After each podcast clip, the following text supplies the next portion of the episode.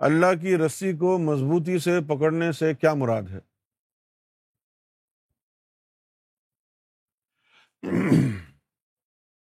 آپ سب لوگوں کو معلوم ہے کہ آدم صفی اللہ جنت میں رہتے تھے۔ اللہ تعالیٰ نے ان کو منع کیا تھا کہ جو کچھ بھی جنت میں ہے کھانے پینے کی چیز وہ کھا لو۔ یہ ایک جو گیہوں کا درخت ہے نا یہ اس کو ہاتھ نہیں لگانا۔ یہ آپ نے کھانا نہیں ہے۔ اس کو جو ہے کہا کہ یہ شجر ممنوع ہے۔ لیکن ابلیس جو ہے وہ مائی ہوا کے پاس آیا اور کہنے لگا جی بلا وجہ پابندی لگا رکھی ہے اللہ نے اس پہ۔ بڑا زبردست ہے یہ، بڑا مزیدار ہے، کھا لو۔ تو کہنے کی اچھا۔ تو انہوں نے بھی کھایا اور آدم صفی اللہ کو بھی راغب کر لیا کہ خیریں کھا لو۔ کھا لیا انہوں نے۔ اچھا اب وہ جو گیہوں کا درخت تھا،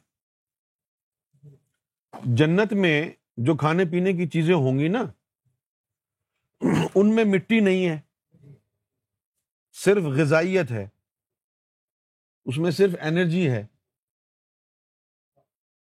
سمجھے؟ اب جب جنت سے پھل فروٹ یہاں زمین پر لائے گئے، تو اس کے بیج بوئے مٹی میں، اس میں وہ زمین کی مٹی مل گئی۔ اب اس مٹی کے اندر تو کوئی غذائیت نہیں ہے۔ لہذا جب ہم یہاں کی چیزیں کھاتے ہیں، تو غذائیت جو ہوتی ہے، انرجی جو ہوتی ہے، جس طرح کاربوہائیڈریٹس ہیں، پروٹین ہیں، دیگر چیزیں ہیں، وہ ہمارے خون میں چلی جاتی ہیں۔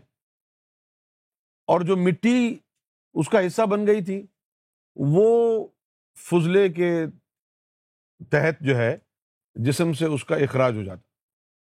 جب ہم رفع حاجت کے لیے جاتے ہیں ٹوائلٹ، تو وہاں پر ہم نمبر ون اور نمبر ٹو کے ذریعے اس فضلے کو باہر نکال دیتے ہیں۔ اس کو اردو میں، بڑی آسان اردو میں ہگنا موتنا بولتے ہیں۔ لیکن جنت کے جو کھانے پینے کی چیزیں ہیں، اس میں یہ مٹی نہیں ہے۔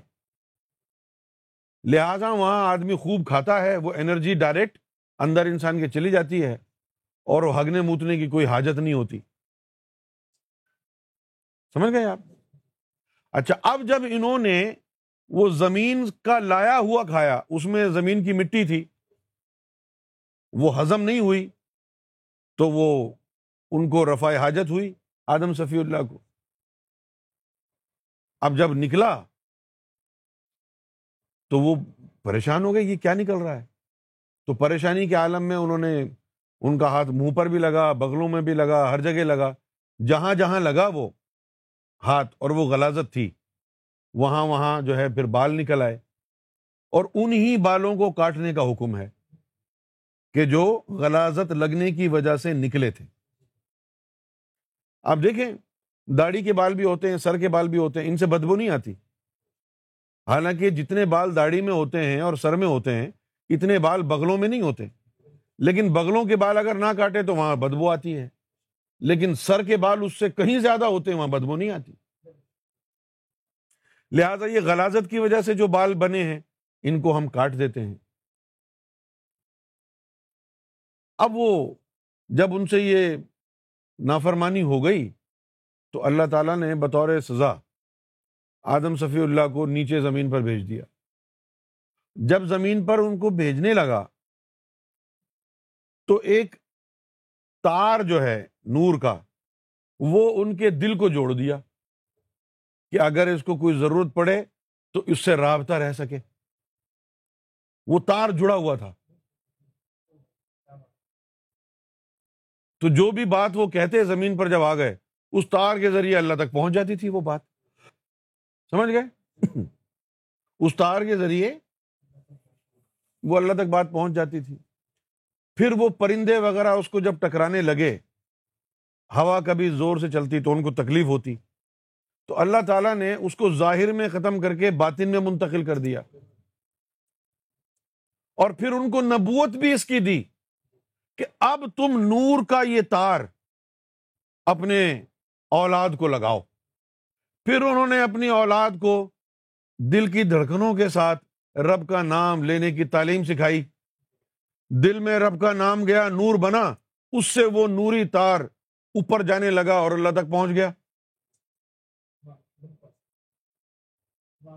جو آدم صفی اللہ کو اللہ کی طرف سے تار لگا تھا،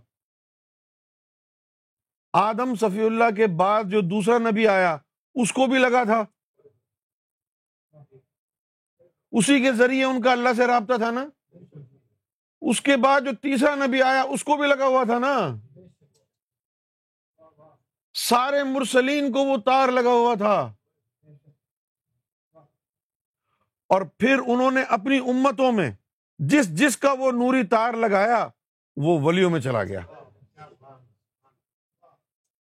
جس جس کا وہ تار لگا ولیوں میں چلا گیا۔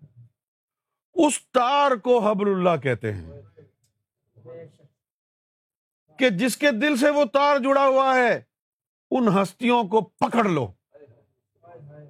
تو کبھی بھی فرقوں میں نہیں بٹو گے۔ تاریخ گواہ ہے۔ جو محمد رسول اللہ سے جڑے رہے، وہ کبھی بھی فرقوں میں نہیں بٹے۔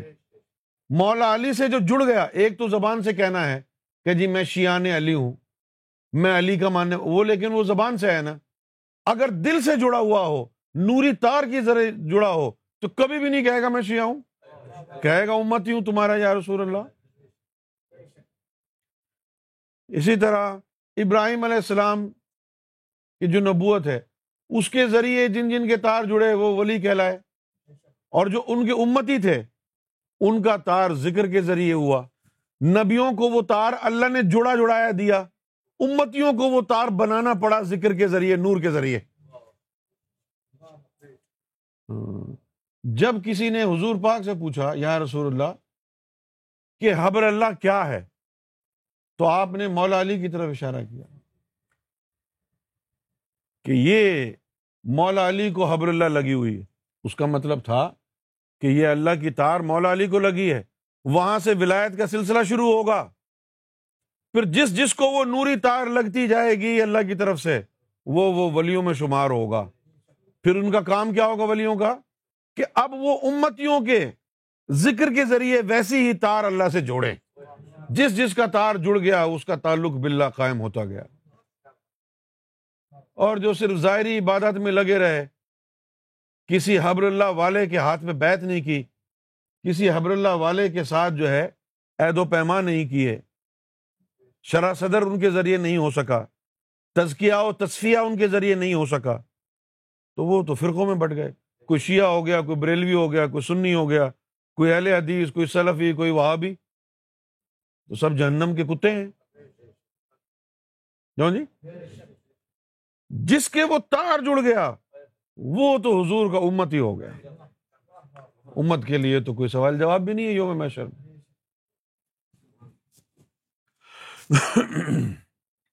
یہ حبر اللہ کی تشریح ہو